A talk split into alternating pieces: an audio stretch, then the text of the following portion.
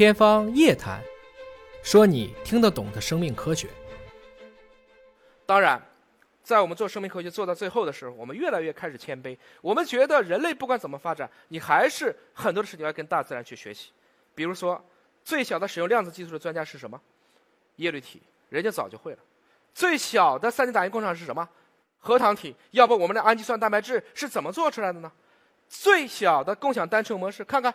我们的分子马达的驱动蛋白，每一分钟我们浑身的几十万亿个细胞都有几百万个甚至更多的分子这样走着。所以你说你躺平，你怎么能躺得平呢？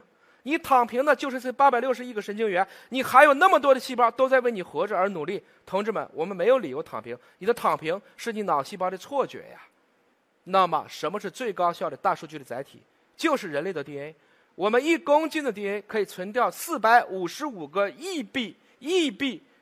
这样的一个数据，所以七公斤 DNA 可以几乎存掉人类目前以前所有的文化和我们的财富、知识财富。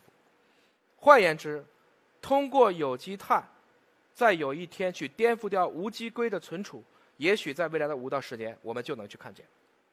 那快结束了，这是汉堡美术学院院长马丁科特林讲的一句话：关于艺术，可以被学习，但不能被教授。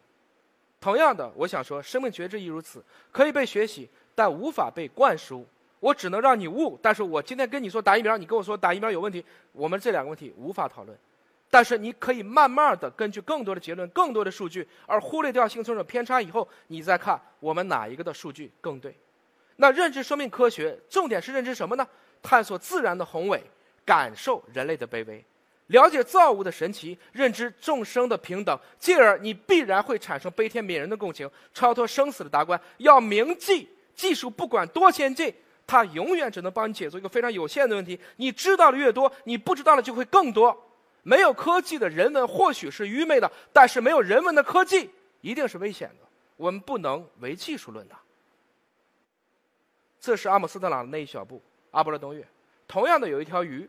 早在几亿年前，就凭着自己的双鳍走到了陆地上。这条鱼的名字叫提塔利克鱼，它放弃了海洋，收获了陆地和整个的天空。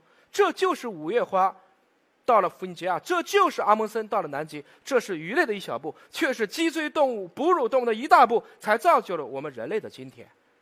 换言之，这也是一条可能据说没写完家庭作业被赶出来的一只年少的鱼。这就告诉我们，科技进步的本质是什么，甚至人类进步的本质是什么？下一代不怎么听上一代的话，我们也是因为不听上一代的话，才有了今天。所以，某种程度上讲，我们人类总是靠一代又颠覆另一代，才使得这个群体最后在这个地球上获得了永生，乃至对宇宙当中可以有机会实现永存。所以我最喜欢做的事情。还不是到商业论坛上去演讲，而是走到一个个小学、一个个初中，甚至幼儿园当中去，给他们播下生命科学的种子。如果说猛将必取于足物，而宰相必发于州郡，那么你想培养一个生命科学的大师，去决定、去决胜，在这个生命世纪，这些大师必兴趣于孩童。